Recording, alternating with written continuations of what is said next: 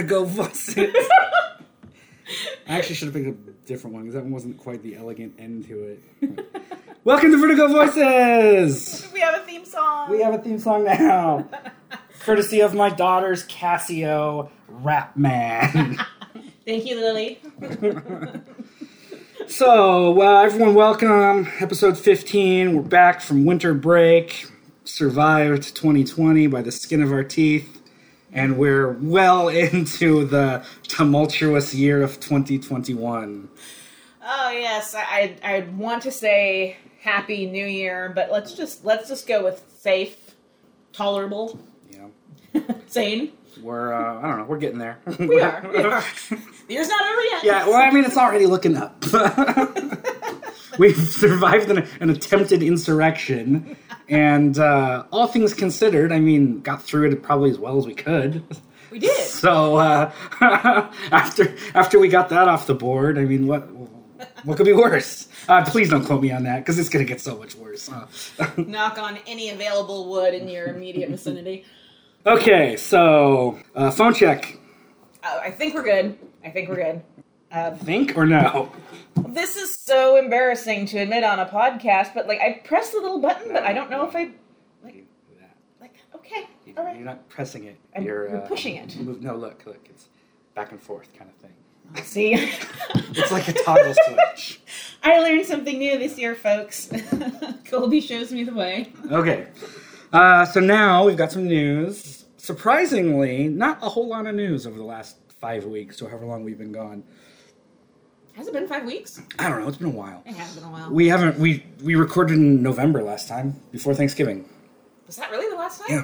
Oh my goodness. Okay. So anyway, um, we're back. They've got some news. Not much news. How much news? Not much news. Uh, first thing, there has been an official cast member of the Sandman TV series announced. Do tell. Gwendoline Christie is joining really? the cast. Yes. No one knows. no character yet. But yes, Gwendoline Christie of Star Wars and Game of Thrones fame has joined Sandman. Um, I, there's a ton of characters she could play. People are saying Death or Desire. I don't think she's playing either of those. Um, I think she's. I think she's probably too tall for Death, and she's too feminine for Desire. You know, I mean, I feel like you have to go androgynous or trans with Desire.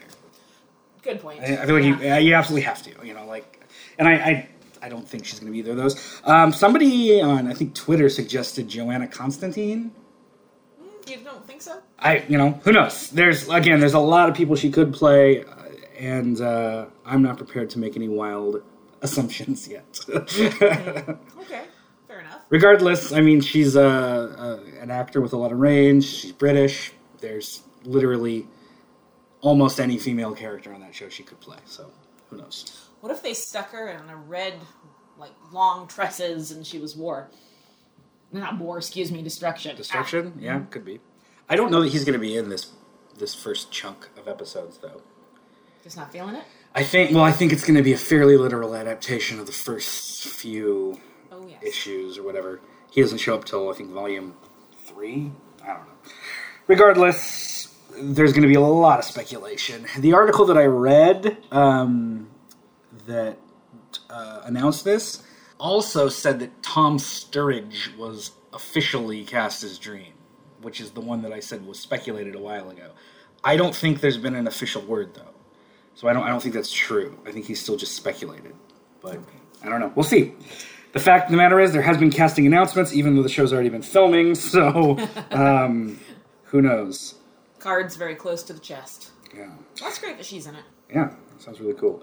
Uh, the other news, the womp womp news, I, there actually has been a fair amount of word of this. There's new Snyder Cut news. Oh boy.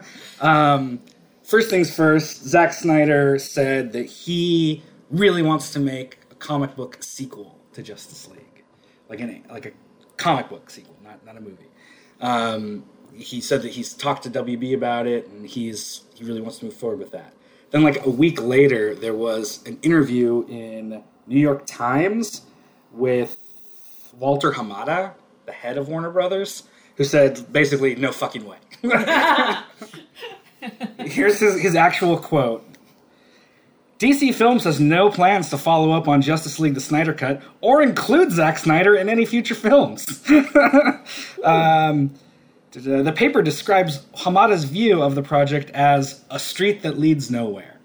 So it's a good thing they sunk $70 million into it. No kidding. I wish I had that kind of budget for my bad ideas. Yeah. A street that leads nowhere. That's the official word from uh, from the head of Warner Brothers. There's also been a shitload of drama between Warner Brothers and Ray Fisher, the actor that plays Cyborg in Justice League. I don't know if you've heard anything about that. I have not.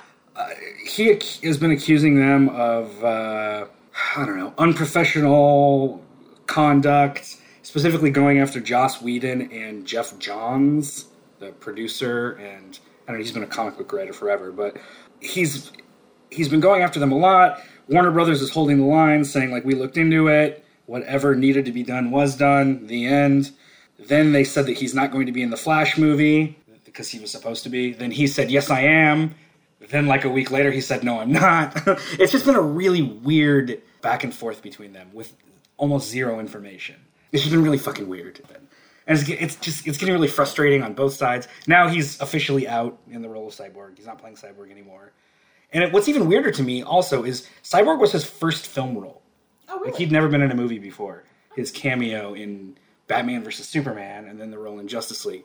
So a part of me is almost like, does he just not know how movies get made? or, or again, is there something serious that happened? And there's literally no, no knowing because Warner Brothers again said that they looked into it and that it's been dealt with, and that's all they're saying. And then their most recent their most recent comment to him was like, "Look, it's just time for everyone to move on." like the movie came out three years ago, four years ago now. like let's just fucking move on. huh. Well, yeah, no context really. Yeah, exactly. So anyway, I have no idea what side to take on that situation. I just know that it's really weird, and it's just especially weird given his situation in the movie and in the film business. Hmm. That is rather odd. Huh. Anyway, I didn't really want to talk about that, but I felt like this whole Snyder Cut shit needed some more context. Well, now I know. Oh, uh, one more little bit of added material. Um, our last episode, I talked about Doctor Who, Yes. and that at one episode that I really liked with Jodie Whittaker, where she met a new doctor, and I was like, oh, there was no payoff yet. Well, I finally got to the payoff for it. Oh. It fucking sucked. Oh. it's fucking awful. oh no. One, one of the things I've always liked about the character of the Doctor is that the Doctor is normal. Like I don't know how to describe that. Like for a Time Lord, the alien that they are, there's nothing special about the Doctor. It's just somebody who stole a piece of technology and is flying the universe to right wrongs because the Doctor, if it's you know the Jodie Whittaker version or the David Tennant version or Tom Baker, whatever, they just they know that that's the right thing to do. Well, the resolution to this story uh, explains that no, the doctor is actually like the one, like the special person, and that the 13 lives of the doctor that we've seen on screen are just a tiny amount, and that he's actually had thousands of lives in the past, and that just had their memory wiped. And so it turned the doctor into like Neo from the Matrix. Oh no. And I was like, fuck, no, don't do that. and just watching it, I, I was like, because the, the whole thing about the reason that the doctor doesn't know that other incarnation that she had um, is because that, that life came from before her memory was wiped. Oh. And I, like, just in my mind, I was like, I, I was thinking of other ways to do that. Like, what, what's, what's a different way that you could have a doctor not know who they are in the future, whatever. And my idea was have that doctor that she meets played by I think Jo Martin, um, be a distant future doctor who's so old that she has dementia and she can't remember her past. And then have this whole thing about about the power of memory, and it could end with her just kind of flying off into the ends of the universe with her TARDIS, but secure in the knowledge that her ship, the TARDIS, is kind of cataloging her memories so that they're not lost to the universe or something. Like that could be a nice poignant story about aging and memory and the importance of that not only to yourself but to those around you. Right. right. A beautiful little character moment. And that literally came to me in like two minutes after watching the episode. And like, so that's apparently as much thought as they gave to this plot point because I landed on that, if I do say so, gorgeous storyline in a very small amount of time. oh, it just sounds like they got uh, uh, too excited about well, the Neo factor, I guess. Yeah, I don't know. I don't know who the I don't know any the, the current showrunner is named Chris Chibnall or something like that. I don't really know anything about him or his writing or background or anything, but I, again, I have not been thrilled with this these couple seasons of this current Doctor, and it has nothing to do with the Doctor. I really like Jodie Whittaker, and I just wish she had better material to work with. Mm-hmm, mm-hmm. But anyway, I, I haven't seen the newest episode that brings back Captain Jack, who's one of Doctor Who's most popular characters, played by John Barrowman. What has he been in? Uh, aside from Doctor Who, he was on Arrow. Oh, okay. Yeah. Played the bad guy, um, Merlin. Yeah, all right. I, I see his face. He's a tremendously charismatic actor. Mm-hmm. And he, he was starred in the spin off Torchwood also. I haven't seen that one yet. Anyway, so yeah, that's all my news. The Doctor Who sucks. Snyder Cut sucks. Still. it's a glimmer of hope for, uh, for Sandman with. Uh, Fingers, toes, legs, everything crossed. want Sandman to work out so badly. I think it will. I I think it will too. I am hopeful in that regard. Now we're going to get to the meat of the episode.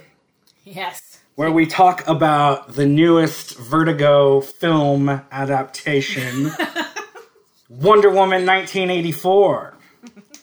And you may be thinking, but Kirby, how is this a Vertigo adaptation? Well, dear listener, allow me to educate you. How I don't know how is it? I can't remember now. A certain MacGuffin makes an appearance. yeah, so Wonder Woman 1984 um, came out with Christmas Day, um, and it is set in the year 1984 and features the character of Wonder Woman.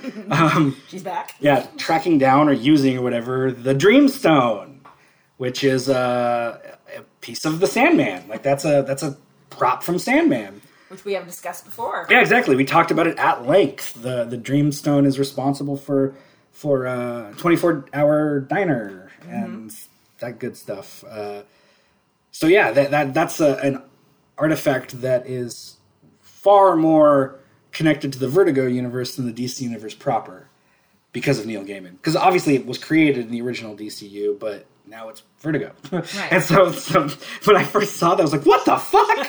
There's in the Dreamstone in this? that was funny because when I was watching it, I was like, oh, I can see where Colby would be like, what the fuck? Because yeah. it's a completely different item in this. Mm-hmm. Doesn't have the same backstory, doesn't have the same power set or whatever, but they just slap the name Dreamstone on it so that they can have some name recognition, I guess. I don't know. Yeah. I, I, don't know. I'm, I'm curious if things because I know like you know character creation rights, like uh, creators have certain ownership of characters that they create. Like if somebody were to use John Constantine, then Alan Moore would get a few bucks. Although I think he signed away his rights for that, so Steve mm. Bissette would get a few bucks. um, but I wonder if that same thing applies to items, you know, like Dreamstone.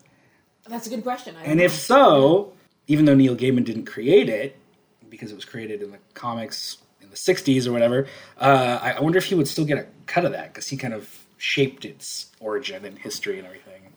That's a good question. I, I just assume that it belonged to DC so that they may, you know, use it willy nilly as they. Yeah, please. exactly, and it probably is. I but I, I'm just curious about that because again, even though even though characters are owned by DC or Marvel, oftentimes their creators still get a cut of the residuals for creating them.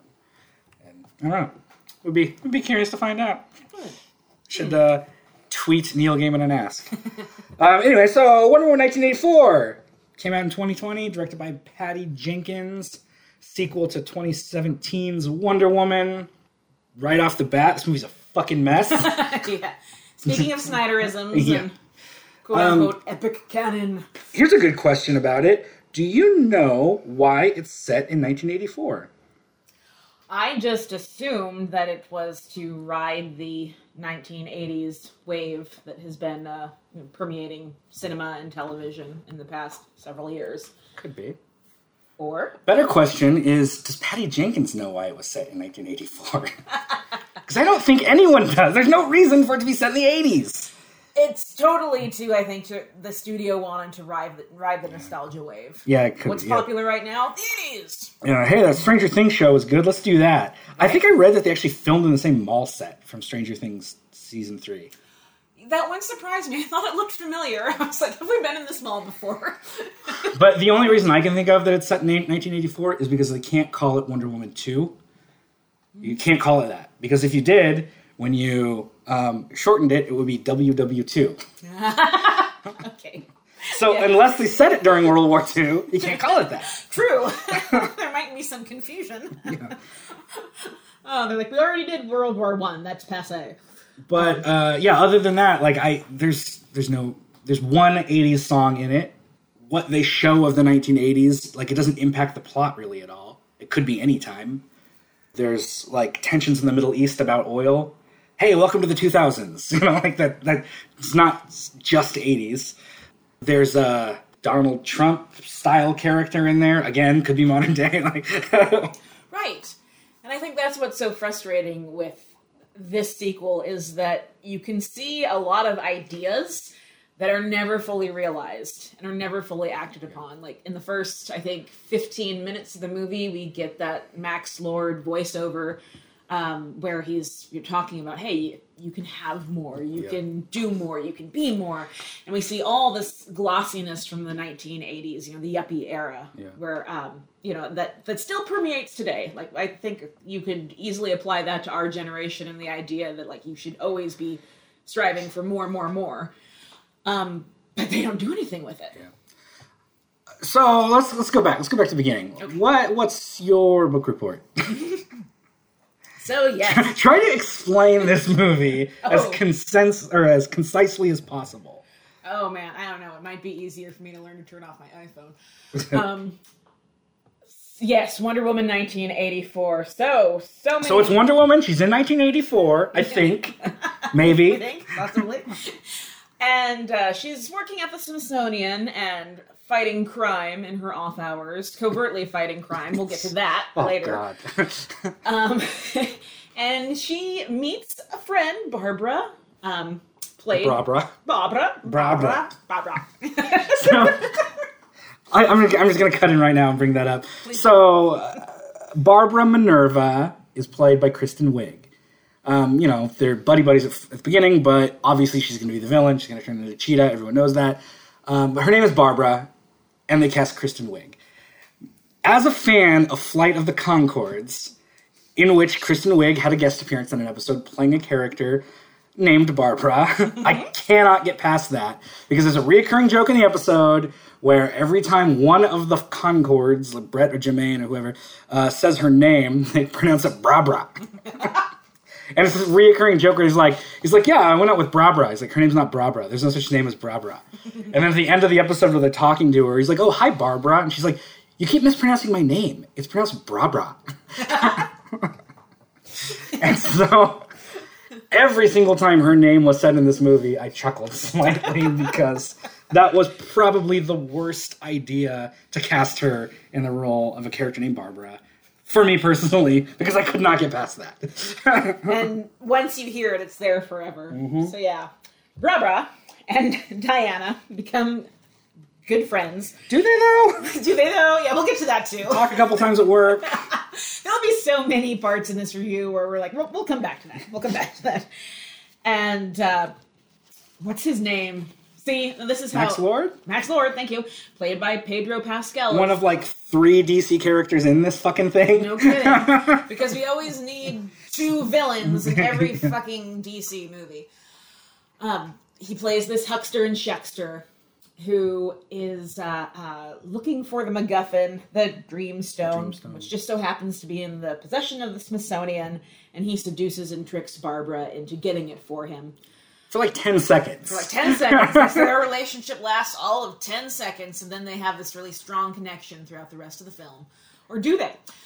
Um, and uh, of course, this dreamstone allows whatever your heart's desire is to come true. For Diana, it's wishing that her true love, Steve Trevor, had never died. So, of course, we can get Chris Pine back into the sequel. And uh, from there, it's, you know, gotta catch the bad guy. Kind of. Kind of. but is it, though? Yeah, again, this movie is a fucking mess. From from scene to scene, from character motivation to act break, like nothing nothing makes any fucking sense. Uh, one of the worst movies I saw this year. yeah. And I don't say that lightly because I so I rewatched the first. I, I should have done it in reverse actually. I rewatched the original Wonder Woman right before I watched this, and every time I watch Wonder Woman 2017, which is what it's called now, or is it Wonder Woman 1916? I don't know, whatever, whatever fucking year. WW1. yeah, WW1. Every time I watch that movie, I like it a little less mm. because I see more of the cracks in it, and that's another like that's one of the things that really bugs me about it is it's not Wonder Woman's movie; it's Steve's. Mm. Like he's the one who propels the plot forward. He's the one who gets her to tag along. He's the one who's like, "We gotta stop this," and she's just like, "Okay," and she fucking like accidentally kills the villain, basically, or may- maybe. I, the ending of that movie is a fucking mess too.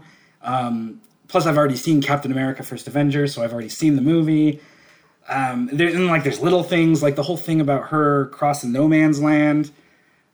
If, one person with a shield is enough to to block all of the the guns on the German sides, then the good guys could have passed really at any time. like it's, it's not.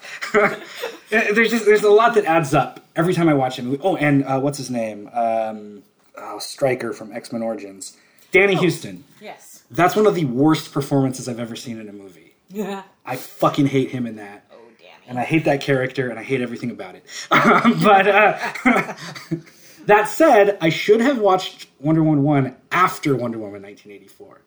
Because I would have liked it a hell of a lot more. Yes, you probably would have. That's true. and that said, all of my complaints said, I still think Wonder Woman 27. Fuck, this is going to get really annoying. I still think the original Wonder Woman is fine.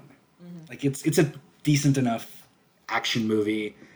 You know, there's plenty of quote good action movies that probably have similar gaps in logic or whatever. So I can't hold it against it too much. It just sticks out in my mind more in that movie because I'm more deeply connected to comic book movies, and so it's easier for me to see when things don't work in them. You know, I, I don't know, maybe that's my excuse. that said, Wonder Woman 1984 is a mess on any level.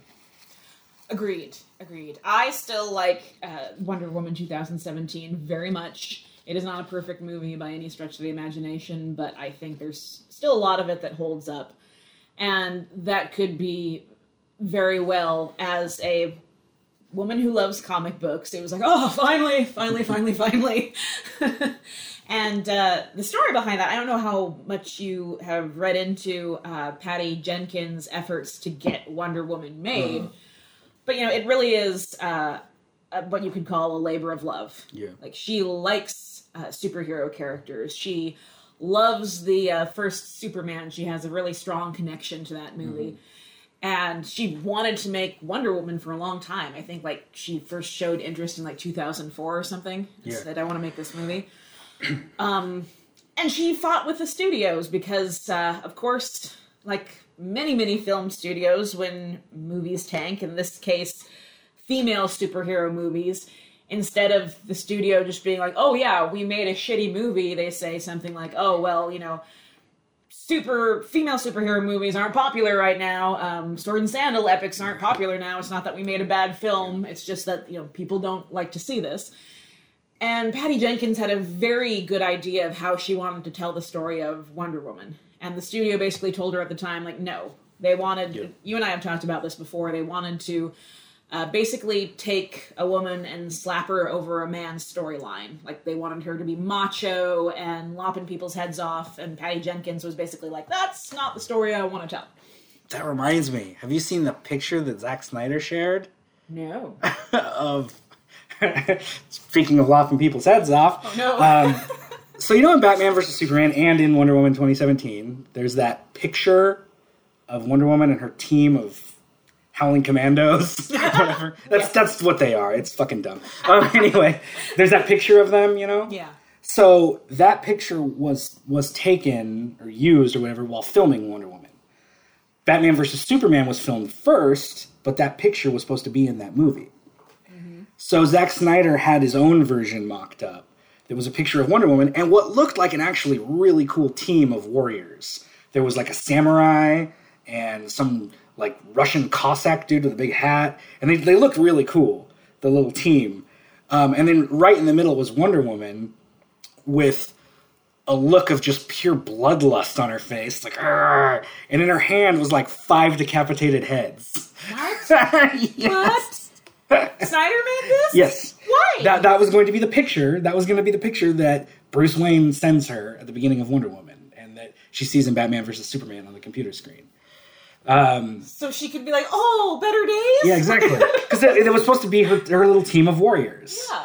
And uh, it got changed because then, while Patty Jenkins was directing Wonder Woman, she changed all those side characters and made the, uh, uh, you know, the the uh, Scottish sniper and the Steve Trevor and the Native American stereotype, and uh, um, so then that picture had to change. But that's just funny that you mentioned lopping heads because up until the production of Wonder Woman, that was going to include lopping heads. That's exactly what it was going to be, yeah. And that's why she dropped out of it because at the time the uh, studio execs were like, "No, we want you to tell it this way," and she was like, "Well, thank you, but no, thank you." And um, so I think there was something like thirty scripts Yeah. written until Well, and it, it's also worth noting that Zack Snyder has a story credit on the original Wonder Woman, so his stink is still there. Oh yes, and that and that unfortunately permeates through all the DC films. Yes, it's like those Snyderisms again. Um, so all of that you say that. Uh, oh, and another interesting thing about the first Wonder Woman. I don't know if you know this, but um, like the biggest criticism it gets from you know me included is like that ending fight scene of CGI mishmash. Um, that was not her idea. Yeah, she didn't heard want that, that. there. But the studio was like, no, put it in, put it in. So, you know, they had to do that. And as a result, because it was so last minute, it looks horrible. Has she said anything on what her ending was, though? Um, it was just going to be like a knockdown, drag out fight between um, uh, Diana and uh, Ares, but as played by David Thewlis. He wasn't supposed in her script. He wasn't going to transform into some huge armored monster. That's how Ares always looks in the comic, though. Well, yeah, but I still. I mean, it's just not executed well in the That's final true. product. I just, I, I'm curious. I don't, I don't know. I don't know if that would work any better, to be honest. David Thewlis getting like a middle-aged British man getting pummeled by Gal Gadot. I don't know. I mean, it might have not have worked either, but I I think I would have liked to have seen her original vision as opposed to it's like we're just gonna paint this. And at least it would have been real, maybe. I mean, who knows? Who knows if it was even going to be? But at least it would have been. Uh, there was maybe be some connection to the character. Who knows? Yeah, yeah, exactly. So all of that to say, um, I don't know too much of what went on in the writing room between her and the other screenwriters for Wonder Woman 1984. But to see her come with such a vision and passion for the first film, and then you watch the second one, like you said, you're like, what is this hot mess? I so I I I'm still trying to trying to wrap my head around if she's a good director or not. She's made three movies. Monster, I remember enjoying, but I haven't seen it since it was new. I mean, it's like a small dramatic film. That movie's all about Charlize Theron. You know, I mean, that's it's her movie really. Then Wonder Woman, then Wonder Woman 1984. So it's like good, fine, bad. yeah, yeah. Well, it makes me wonder how much studio interference there really was with Wonder Woman 1984. I she hasn't said that there's been any. I don't know. I mean, and yeah. realistically, I mean, you're you're going to get studio interference no matter what. When when you're working with big budget superhero movies, it has to be collaborative. oh sure. It always will be, and you're always going to get notes, and you're always going to get people telling you what to do, and you can either make it work or you can't. And like even people like Zack Snyder, who claims to have this singular vision, he's still taking notes all the time and still adapting it. His original version of Justice League had fucking Martian Manhunter in it, and the studio said no, and now he's forcing Martian Manhunter into the Snyder cut, even though it's probably only going to be like a one minute scene that people are still. That's another Snyder cut news. People are freaking out about Martian Manhunter's going to be in it. Like, well, easy up, guys. It's not. It's not like he's going to be a star. I mean, he's he's maybe going to have a scene. yeah, he's gonna have- like he's going to add anything. Yeah, it's going to be that one storyboard that Zack Snyder showed everyone two years ago of General Swanwick turning into Martian Manhunter. Yeah. Anyway, so I, I don't know. I she seems to be very positive about the movie, so I I feel like maybe this is the movie she wanted to make. It's just there's just a disconnect between that campiness that she wanted to infuse it with, and then how it actually came out. I, don't know. I mean, that's the only thing I can think of because it, it doesn't feel slapped together. Like it feels like there was a lot of work and love put into this. It just didn't turn out right. That happens all the time. And that's that's a good point. Uh, you're right. I think this is probably the movie that she set out to make. I'm just curious about. How, I just want to know what those conversations were like. Like why they thought that this would resonate in the ways that they felt it should. Well, I to be honest, it's not getting terrible reviews. like it's like middle of the road. A lot of people like it. The fan reaction has been fairly positive. Really, the fan reaction. Yeah. Really? Huh. And I, I think it's a lot of wanting to like it. Oh, I get that. I because I wanted to like it too. I really, really wanted to like it. And there are things I like about it. I think it's probably Hans Zimmerman's best score that he's written in a while. Hans Zimmer. Hans Zimmer. Yeah. Excuse me, yeah. anyway, when I didn't even really care about the score. The only one of the things though I did like about it, uh, they took that Junkie XL theme from Batman vs Superman. oh, That that's like the Wonder Woman theme, like so that that shows up in Wonder Woman 2017. And actually, this last time I watched it, I was like, "Whoa, fuck, really?" Because it shows up out of nowhere and it doesn't fit the score around it at all. It's like orchestral action movie score, and then suddenly in the middle of fighting a bunch of German soldiers, this like 80s guitar lick kicks in. I'm like, don't do that. Fuck me. Like adapt it for God's sake. Whereas in Wonder Woman 1984, they use that theme but orchestrally. It's fit into the score and it works a hell of a lot better like that. okay. Yeah, I didn't notice that when I watched it. I'll have to watch it again. During the whole stupid uh, car chase scene. Oh boy. where I'm pretty sure she murders those kids. okay, let's go through. Let's go through. Maybe not scene by scene, but let's start with the beginning.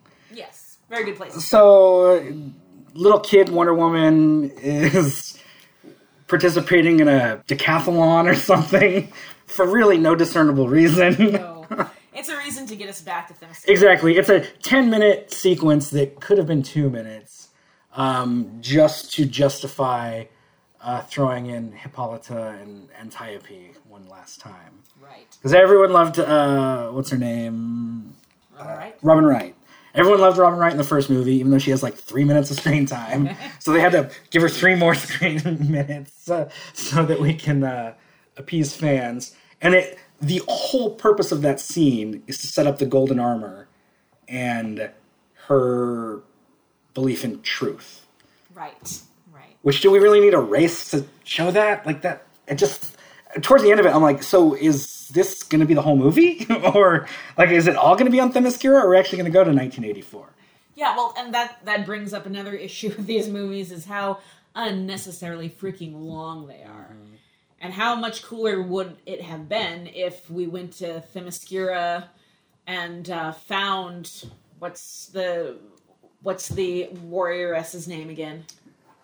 Um, Who it's the the principal from Sky High is her name. The principal from Sky High. Yes, let's just call her that. So the Sky High principal. yeah, it would have been like you you could have made an excuse to go back to Themyscira and oh by the way this legendary warrior of the Amazons has been there the whole time just Yeah. kind of hiding out with her armor. Um, if you really wanted to take us back there, and I get it, Themyscira is beautiful. It's lovely this time of year. Who wouldn't want to visit? But it adds nothing to the movie. Uh, and that the, realistically, that fucking gold armor doesn't add anything to the movie at all. But either. it could have, is my Yeah, point. I mean, it could have, but it's it's uh, it's just it's the Alex Ross armor from Kingdom Come. That, that's Yeah. what it is. Yeah. Um, and they instead of just having her be like, "Oh, this is some armor I got because this is going to be a hard battle," they have to have a big reason for her to have it, which is like pointless. You don't need to explain why a mythical character with mythical armor has a set of mythical armor. no, you don't. You don't. There's better ways to do that. Well, and I guess that feeds into a whole bunch of the rest of the movie, which is all about telling and not really showing. Mm-hmm. But anyway, please continue. but but anyway, they they introduce that armor twice. They do. They show it. They kind of explain it, and then you know you gotta tell the truth, you little idiot. And then uh, and then at the halfway point or whatever, she's like, "Oh yeah, this is the armor that I found." and it's around. it's uh, it used to belong to Lynda Carter, and then a bunch of dudes killed her, or did they?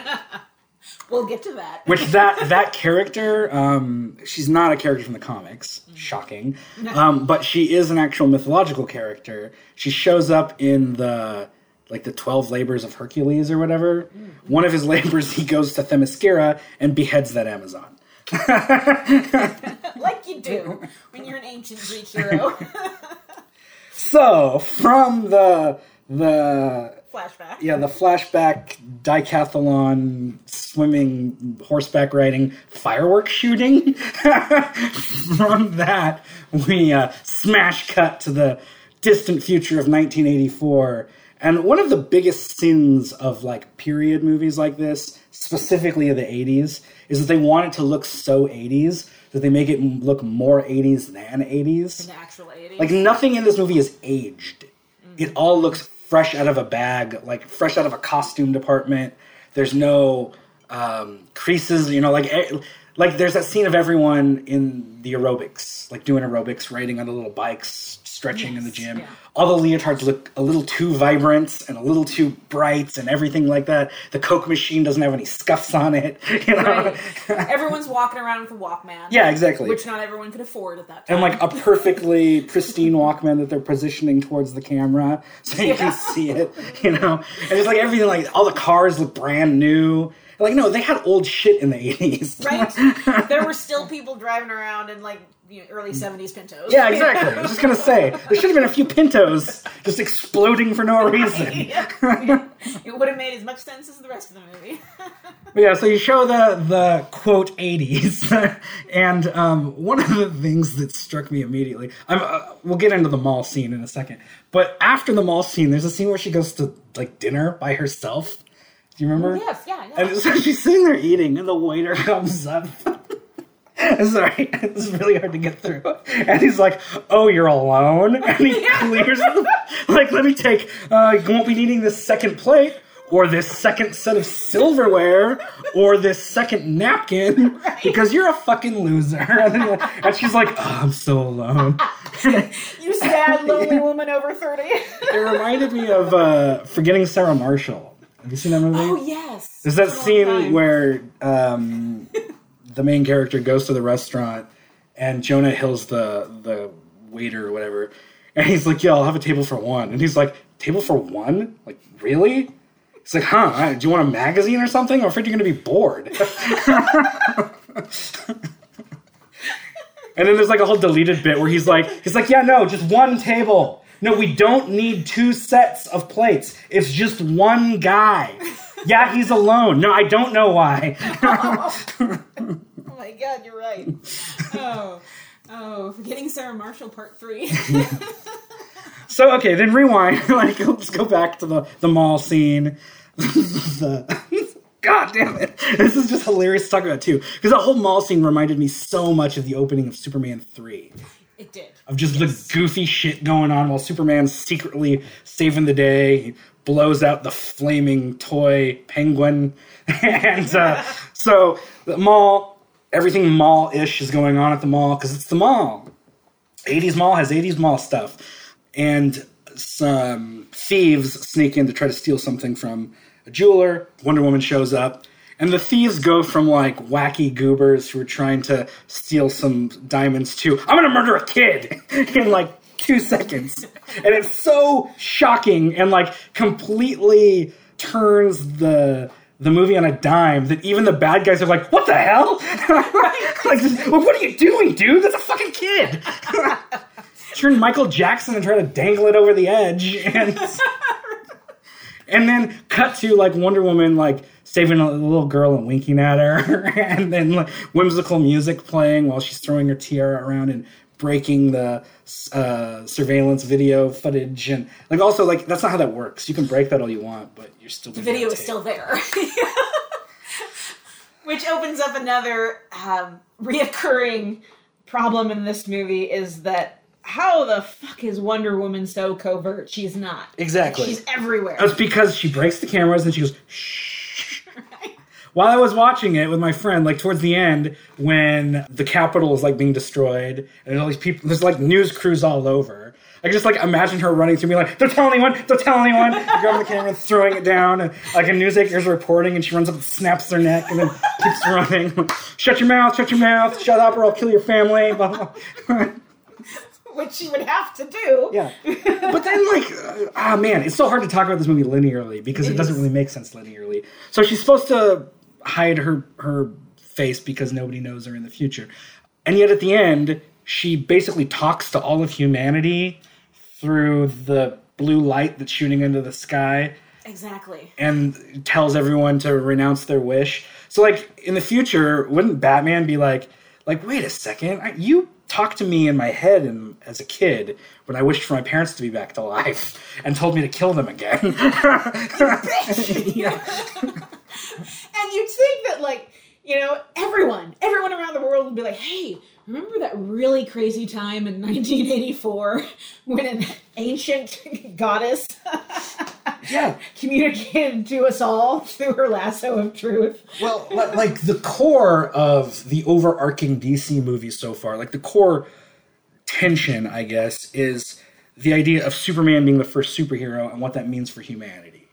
The Suicide Squad was formed because Superman existed. Batman hates Superman because they had a big fight.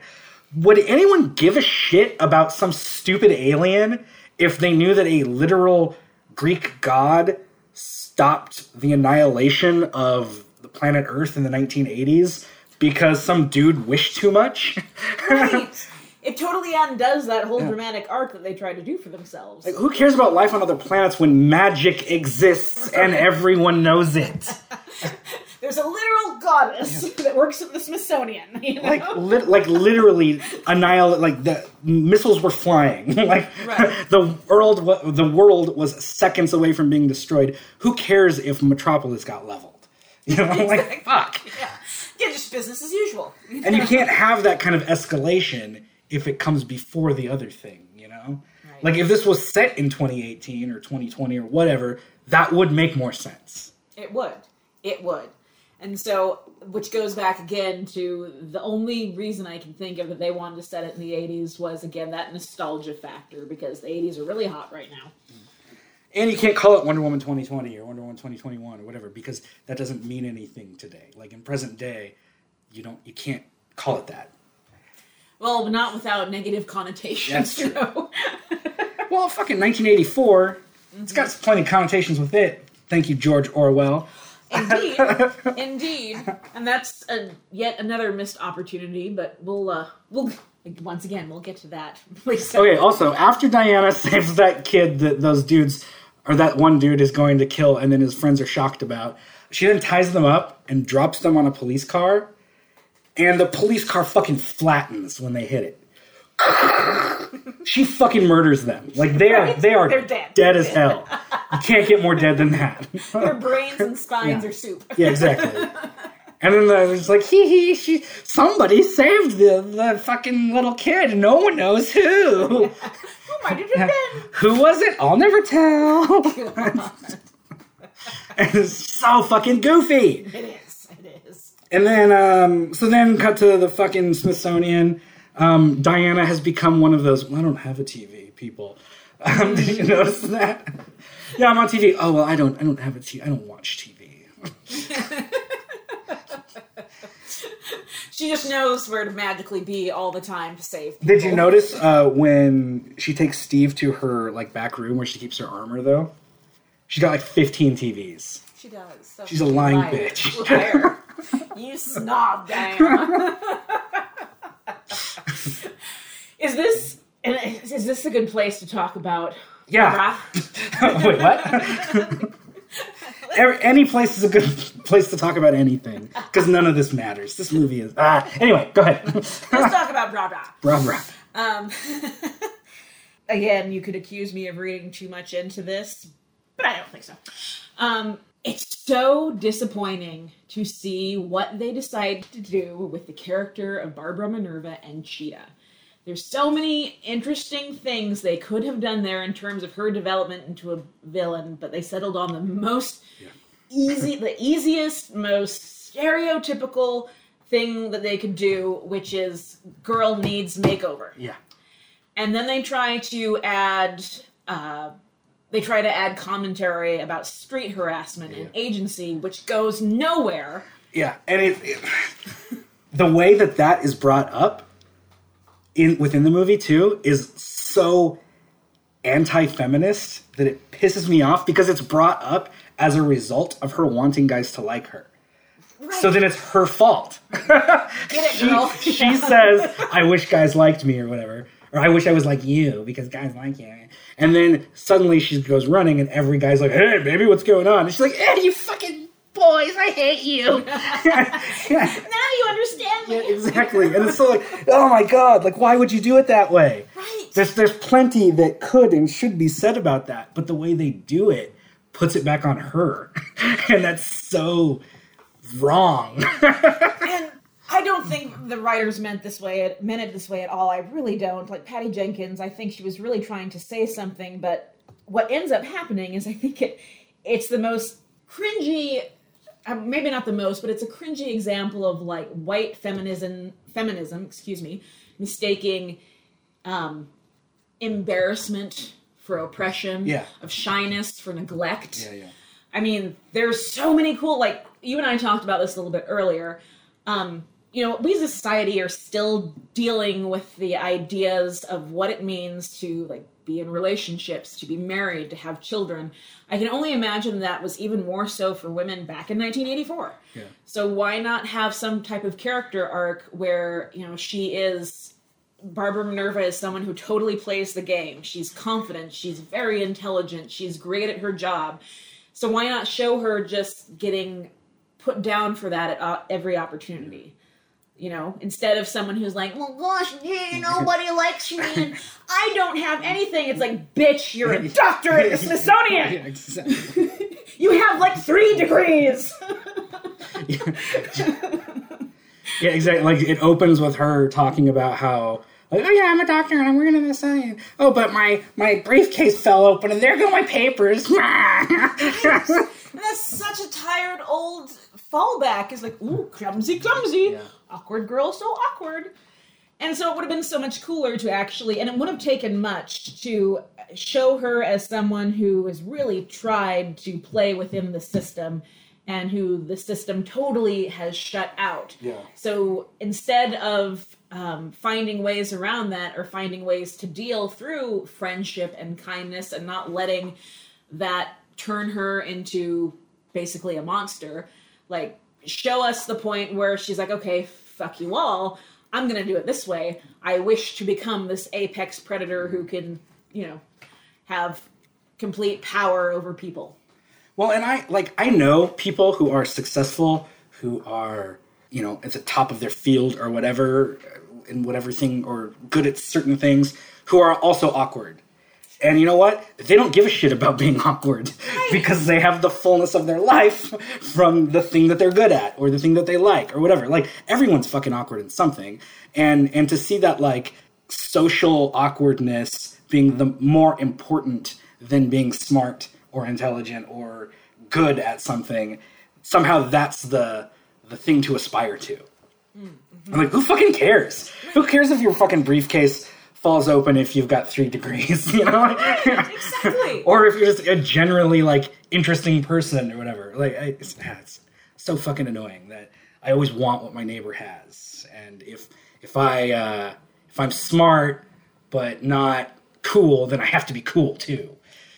right, and that, that's basically the reduction of her character arc Yeah. is she learns how to walk in heels. Yeah, exactly. And then all of a sudden, you know, everyone's really surprised that Kristen Wiig looks like Kristen Wiig, and they're like, "Oh wow, she's actually really pretty." Well, no fucking duh, she's Kristen Wiig. so anyway, that's my rant on that. um, the, oh, so the the whole fight scene in the desert then with the uh, the whatever that's called. We and we got to spend some time on Steve too. We do, because we do, Talk yes. about problematic. But um, the I was mentioning earlier about like her, you know, saying shh and saving kids, or whatever. So that scene where they're in the convoy, she's flipping cars and shit. Um, Steve is in the back driving. Um, the scene where she jumps off and grabs the kids, which looks atrocious. Like the CGI in that is terrible. And then when she lands, she lands on the little girl. I don't know if you noticed that. Ribs are broken. Exactly. and it's like like okay, well the part where Diana's um, wrist is around her neck is protected, but like the little girl is still completely squished, like from from the neck down. Like it's Jesus. right? You're like, ah. Like you couldn't block that or frame that a different way. Like why why did they show it like that? It looks like she just gets smashed by Wonder Woman. You should be covered in yeah, blood. it's like a little girl paste all over the roadway. Splat. Oopsie. Oh, yeah.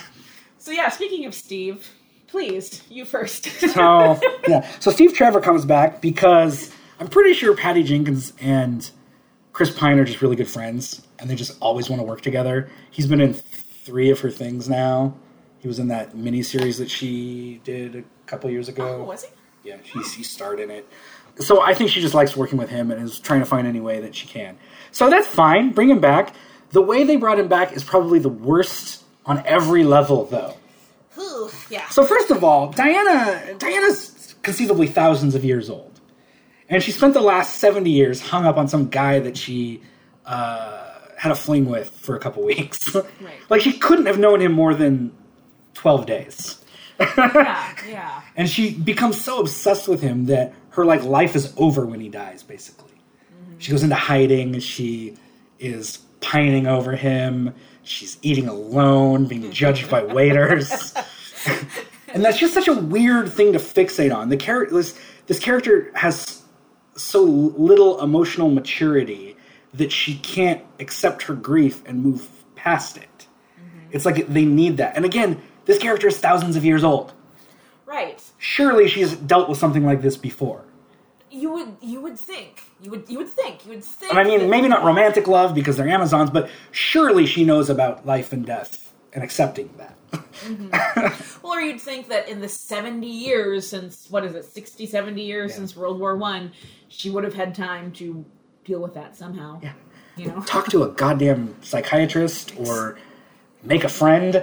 Right. Talk to a waiter. you have connections with you know, other Greek gods. Like, Yeah. Talk to fucking Zeus or whatever. yeah.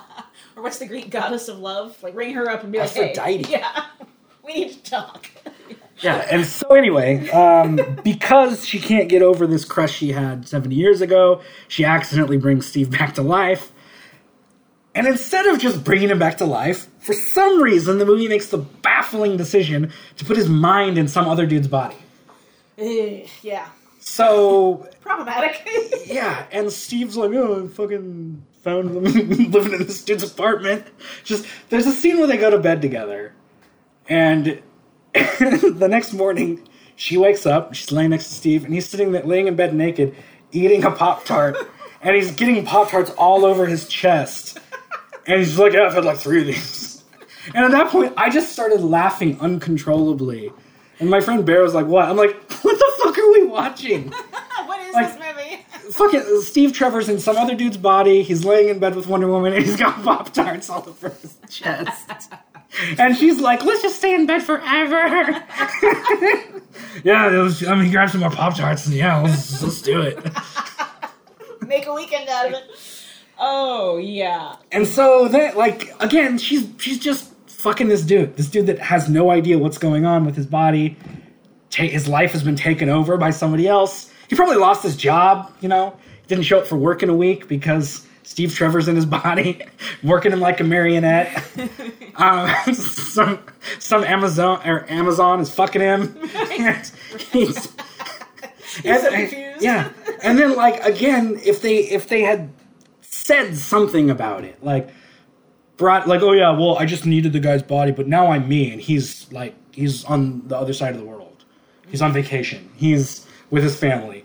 Something to alleviate the weirdness of that. And then at the end of the movie, as if to try to do that, she meets up with that guy who's like, wow, you know, I don't know where I've been for the last few weeks. You look familiar. Yeah, exactly. And like I was again, I joked with my friend, like, yeah, I lost track of like a lot of time. And for some reason my dick smells like you. I don't know why. And she's just like, yeah, that's weird. See you later. Exactly. Don't know, dude. like, oh my god. And again, a movie that is trying to trying to say something about like the male gaze and uh, dudes hitting on chicks without them liking it, then has Wonder Woman basically become a date rapist. Basically, yeah. And it's so funny, not funny, haha, but being based in 1984, where you know there's a lot of entertainment we all like from the 80s, but if you look back at a lot of those movies, Yeah, like the sex comedies of Yes. the, like Porky's or Revenge of the Nerds. there's uh there's things about you know consent in those movies that have not aged well exactly. at all. Yeah. and it's kind of i mean i don't know it it's kind of like a dig towards guys with the idea like if that had been a woman people would have been like oh my god that is Yeah. so gross and disgusting and misogynistic but it's the idea that like you know well it's okay for guys they'll fuck anything Yeah, exactly. yeah. Well, he probably had the time of his life.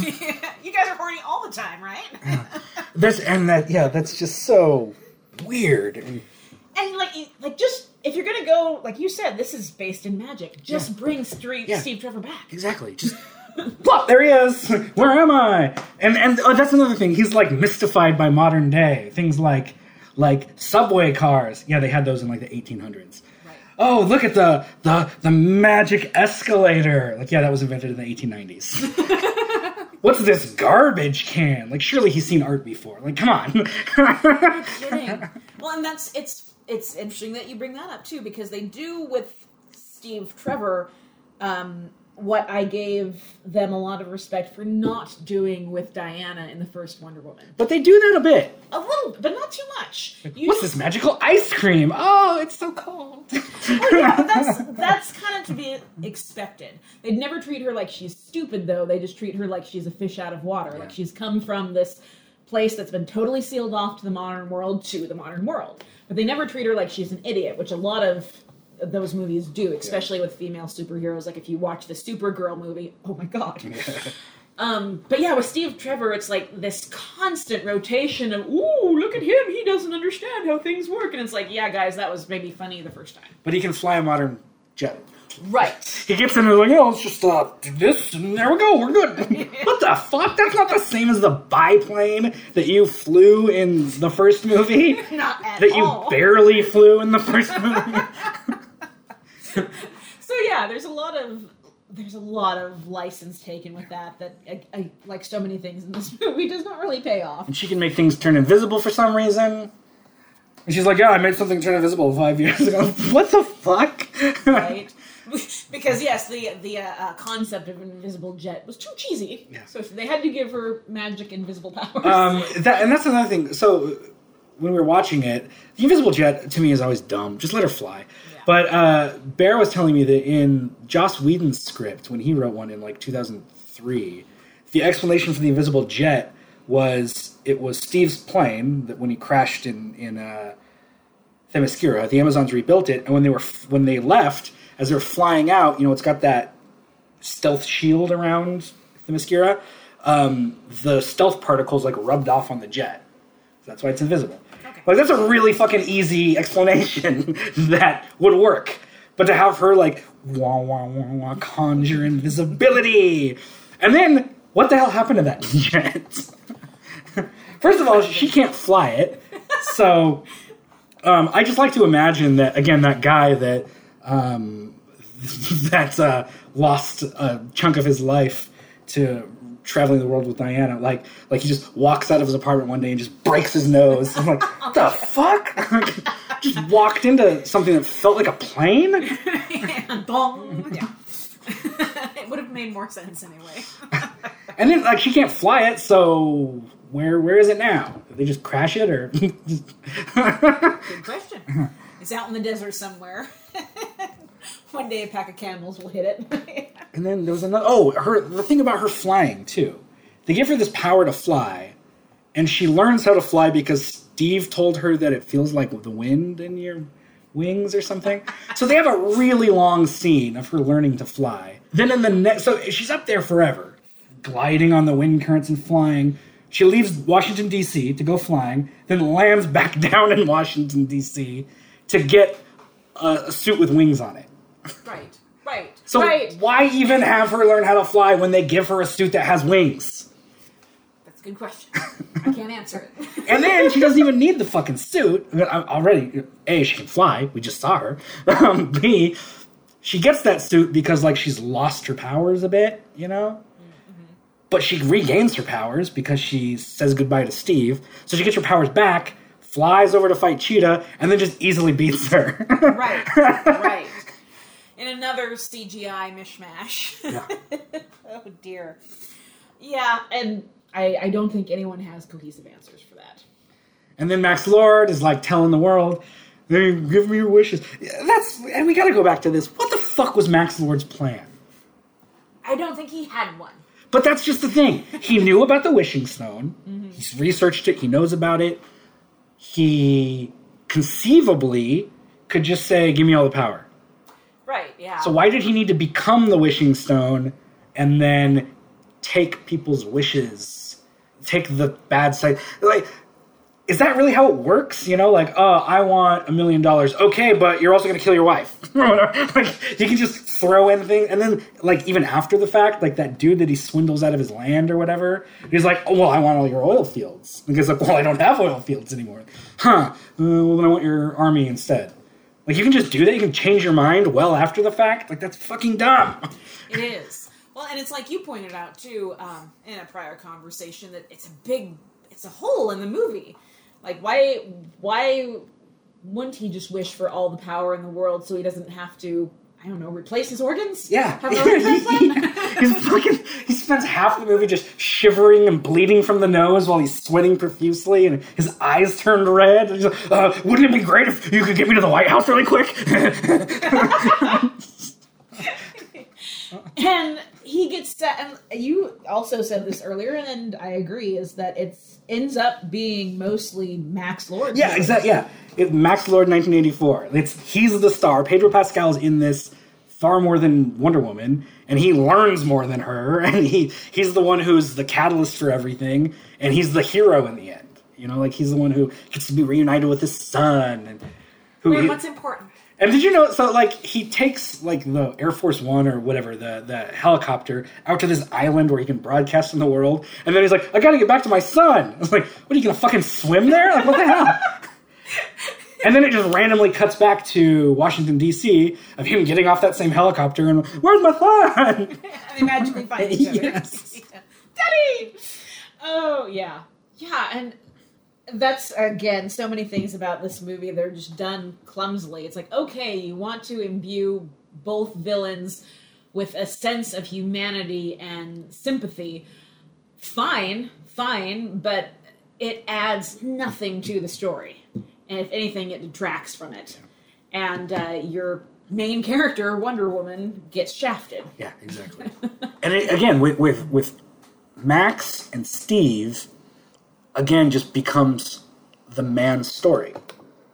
Like I felt the first Wonder Woman was. I felt it was Steve's story with her as like the the dragon quote, the the tough, the, the muscle that the hero needs. Interesting. And and that's another th- another thing that I fucking hated about the first Wonder Woman is the fact that they changed her or- origin. This pisses me off more than anything because the original origin of Wonder Woman is all about uh, Hippolyta creating her daughter out of clay and the love of the of her mother, like being imbued in this creation. She she puts so much of herself into it that it literally comes to life. It's about the bond between a mother and a daughter, and the magic that Hippo- Hippolyta gives her gives her her power. Mm-hmm. Now, no, she's Zeus's kid. Of course. So it takes it takes the power away from the feminine and gives it back to the masculine. Mm. She's now the instrument of Zeus. She's his fucking sword. they literally break the sword and say, "No, you're the weapon." Hmm. Hmm. Yeah. That that that irritates me so bad because it feels like it's this character who should be fundamentally feminine is now more masculine than the gods. Hmm. I didn't see it that way. I, oh, understandable. Under, yeah, I can see.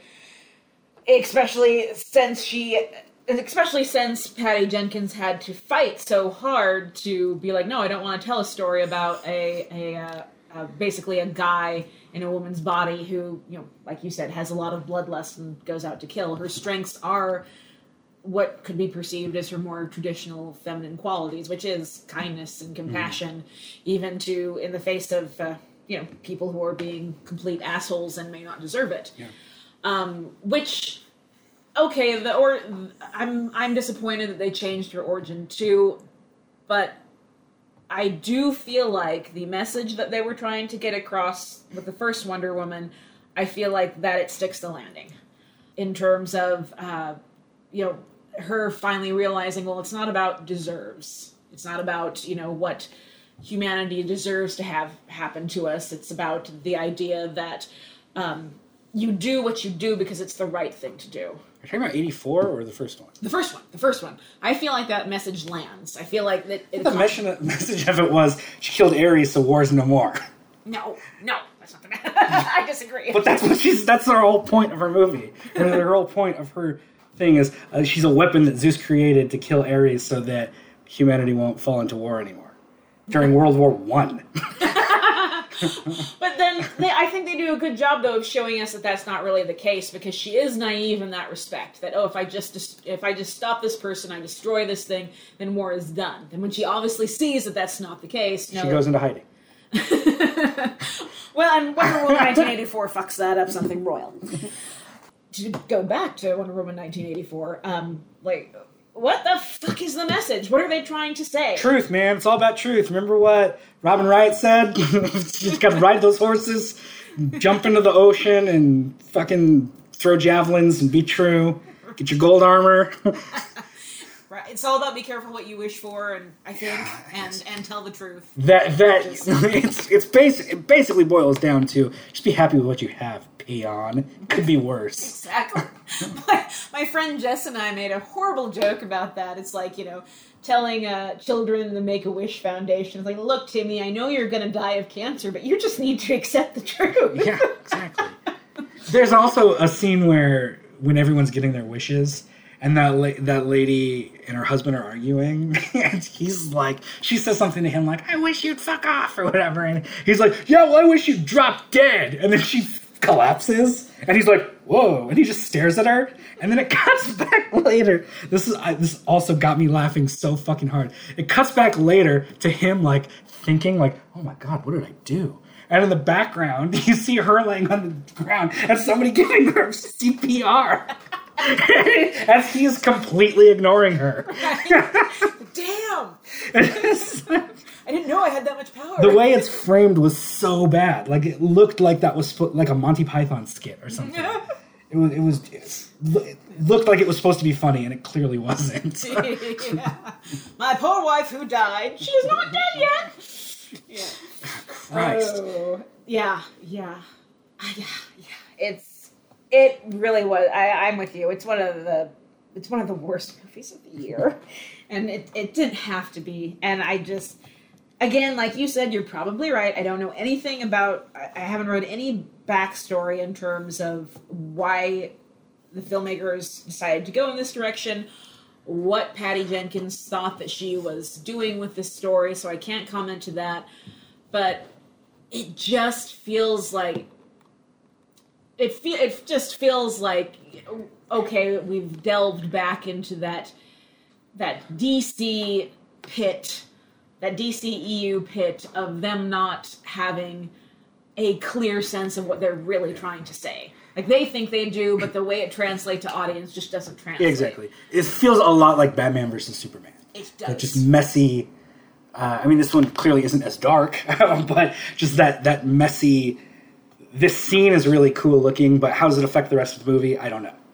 Right. On to the next scene. So you get this like two and a half hour long, almost three hour movie where just nothing adds up.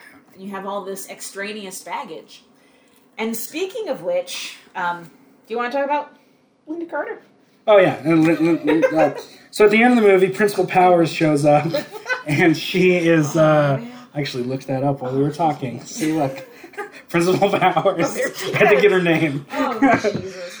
So anyway, Principal Powers shows up, stops a thing from falling over, says uses a line that Wonder Woman said earlier in the movie, and then wanders off into the distance. And it- it's like it's a fun little cameo, probably the best scene in the movie. Probably. but also it's just like what? Like so there's another Amazonian out there just saving the day quietly. So Wonder Woman isn't special in that regard either. Right. right. Yeah, they're just secretly walking there. Well, she's probably keeping herself a better secret than, Yeah, than exactly. Wonder Woman. And that brings me to something else that I just want to ask, like people who like this, because again, if you're listening to us and you're thinking, well, you guys are just flat out wrong, fine, you know, each to their own. Um, whatever does it for you. But we're not. but we're not. Yeah. Um, and I'm not saying that uh, one of the things that that movies about minorities or women get saddled with is like they get caught between that rock and a hard place of like, well, why aren't you everything to everyone? Yeah. And I understand that it can't be that, but my question is, how can this movie be anything of substance to anyone? Like, if you like this movie just because, hey, I like the way it looks, I like Gal Don't Gadot, try. I like, you know, whatever. Um, I'm not going to argue with you on that level, but it's like the way that DCEU, and it's not just them, it's a lot of Hollywood movies now, like, they feed you tiny little cameos, like Lynda Carter, Yeah. or like for fans with the uh, uh, Vertigo comic books too. Granted, the average movie-going population isn't going to recognize the Dreamstone, but you did immediately. Yeah. And so my question there is because it goes nowhere and because it's just like these little tidbits that they try to throw you, it's like how is that satisfying? Like how do you watch that stuff and you're like, "Oh yay, this is the movie of this character that I wanted to see" when it's really just like to me it feels like you're just getting tossed scraps. Well, to me, I mean, the scraps are what I enjoyed. Simon Stagg was in there. Hey, he created Metamorpho. That's cool. Moving on. I mean, at least he's a comic book character. Um, so, well, I, and I would argue though that well, I would agree that at least his character could have a place in that movie. Yeah. he wasn't entirely out of place. It's just like more of the little stuff where they're like, "Well, doesn't this satisfy you?" Yeah. You know, we're showing you this thing, and it's like, "Well, okay, you have the thing, but are you going to do anything with it?" I don't think that's the thinking. I think it's just the thinking is just throw in some fucking comic book stuff and we'll make a story around it. And that's how Warner Brothers operates. It's the diametric opposition or whatever to Marvel Studios. Whereas Marvel Studios, everything is about the characters, build the story around the characters so it makes sense. Right. I'll never forget listening to the commentary for the film Captain America Civil War, um, hearing the Russo brothers talk about introducing characters into that narrative and how like Hawkeye doesn't show up until like an hour and a half in the movie. And like we kept thinking of earlier ways to bring it in and then thought, no, it doesn't make sense for him to be there. He can only enter in the movie where he should. And they said that if you're writing a script and a character shouldn't do something, then that character can't do that thing. So if a character shouldn't do something, they can't. End of story. That and that might make it frustrating at times, but it does make it more clear for the audience. Yeah, And it's it makes the writing better. it does. Yes, yes, yeah. You actually have to be vigilant. So yeah, it's a big vertigo for me. no, so afterward, like I, I was just so let down and angry, but I also laughed my way through this movie because it's so fucking dumb and ridiculous. I can understand people liking it on that aspect or MST3K, you know, like mm-hmm. I, I I get that. So afterward, I was like, wow, that was terrible. And Bear was like, yeah, it was bad, but I liked it. I was like, what the fuck do you mean? Like that was awful. He's like, yeah, I know, it was awful, but I laughed my way through it. I'm like, yeah, I, I guess that makes sense. I laughed my way through the room also. Yeah. I'm not going to call either of those movies good, though. No, no, and at least with the room, it sticks to its you know batshit crazy theme, like from the get go, from the first time. When a character opens their mouth to the very, very end, you're oh, like, hi, okay. doggy. Jesus. I was waiting for a Tommy Wiseau cameo in this flick, man. You're tearing me apart, Diana. yeah. And I guess that's just in the end what makes it a disappointment for me, and probably why I won't watch it again because there wasn't enough there to make me laugh the whole way through. That was actually the one the one thing that when Bear said that, and I was like, yeah, okay, The Room is a shitty movie that some guy scraped a, a bunch of money together to make. I can forgive that. This is a $200 million tentpole movie. This shouldn't be that sloppy. when you have that many cooks over a stew, it shouldn't come out uh, with like jelly beans in it, you know? like for, for whatever, for, for however overcooked some movies get, you know, the Transformers movies, objectively not good movies, but like at least there's a logic to them Yeah. you're gonna you when you watch a Transformers movie, you're not going to uh, again like it's like fuck like my jelly bean metaphor. when you eat a tomato s- soup, you're not gonna expect to find uh, some gummy worms in it. Right, right, exactly. That's not what you sat down to that particular bowl of soup or movie for. So yeah, the Transformers are the tomato soup. The gummy worms are um, Muppets. Yeah, right? yeah, yeah, exactly, exactly. Wonder Woman eighty four kind of had Muppets with Cheetah. And they certainly had Jellicle cats. Oh, oh God. And that was the thing. So when when she shows up at the end, all CGI Harry, and she's like, she's like, I'm here to fight you, and I was like, the classic comic book trope of the villains naming themselves, you know, because she's like, I'm not Barbara Minerva anymore, whatever the line is, and I was like, I'm not Barbara Minerva anymore. From now on, I'm Rum Tum Tugger. Andrew Lloyd Webber would have loved it. Oh God, yeah, yeah. That just uh, makes me it makes me so sad for Kristen Wiig because it's like, oh, that, that could have been cool. It could have been cool, and it's great to see Kristen Wiig in a. I mean, I think she can be in a superhero movie. Well, she was obviously in a superhero movie, but She was just playing herself, though. She was playing every other goofy character that she's played.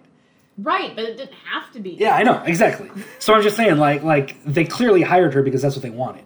They didn't hire her because they wanted range. they hired Kristen Wiig because they wanted Kristen Wiig, and they got Kristen Wiig. Yeah. And then in the end, they got Kristen Wiig with CGI. Yeah. Just so many wasted opportunities. It's uh yeah, yeah. An excellent movie. I recommend everyone go and see it. so what's what's your rating for real? Uh, like personally, Verta don't. Like again, I can't to see stop? Verta. Verta stop. Verta halt. Verta don't.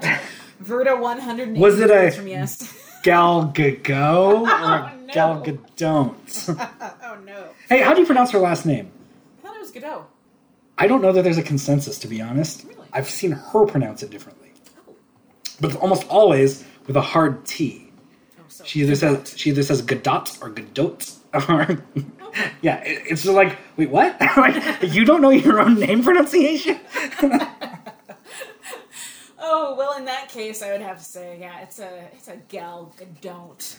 I mean, again, other people might. There might be enough there for you to, you know, have a good time with, but I don't see myself eagerly sitting down to Yeah, this movie again. Yeah, it was it's exhausting. Um, it was fun to sit around and laugh at it once. I'm so glad I didn't watch it alone. If I'd been watching it alone, I would have been on my phone and not paying attention at all. Because after that fucking beginning scene of the the Amazonian games, I'm just like, okay, I whatever. Well, exactly, and that I think that was part of my problem too. Is you texted me, and then I sat down to watch it later, and I was by myself, and it was really, really hard to stay with it. I was like, you know what? I think I have other shit to do. But so I assume that it was uh, will not make your top ten for. yeah, no, that's a that's a Verta stop for me. Um, what else is there to say? I feel like we've talked it to death now. There's no reason to go any further other than, yeah, if you like it, um, re-examine your life. Take a film studies class. You too probably have other things that you could do with your life. I'm sure there's a bathroom that needs cleaned, or a novel that needs to be written, or a soup kitchen that needs a volunteer. But no, if you liked it, please uh, go to our social media. Whether you liked it, hated it, don't care. Go to our social media. Tell us how much you agree with us or how wrong you think that we are. We're on Instagram at Vertigo Voices. We are on Facebook. No, Are we? No, we're not on Facebook. just I am. yeah, You we're are. on Facebook, but yeah, we don't have a page. Never mind. We're on Twitter. Excuse me. Yeah, Twitter at Vertigo Voices. Um, follow, subscribe, like, share, tweet, twat. However you do it. Uh, email. Our email is uh, vertigovoices at gmail.com. Feel free to send us a letter, an electronic letter. And special thanks to me for whipping out that, that theme song. It was pretty good. Absolutely. Thank you so much. Um, and uh, special thanks to my daughter for providing the Casio. You're here.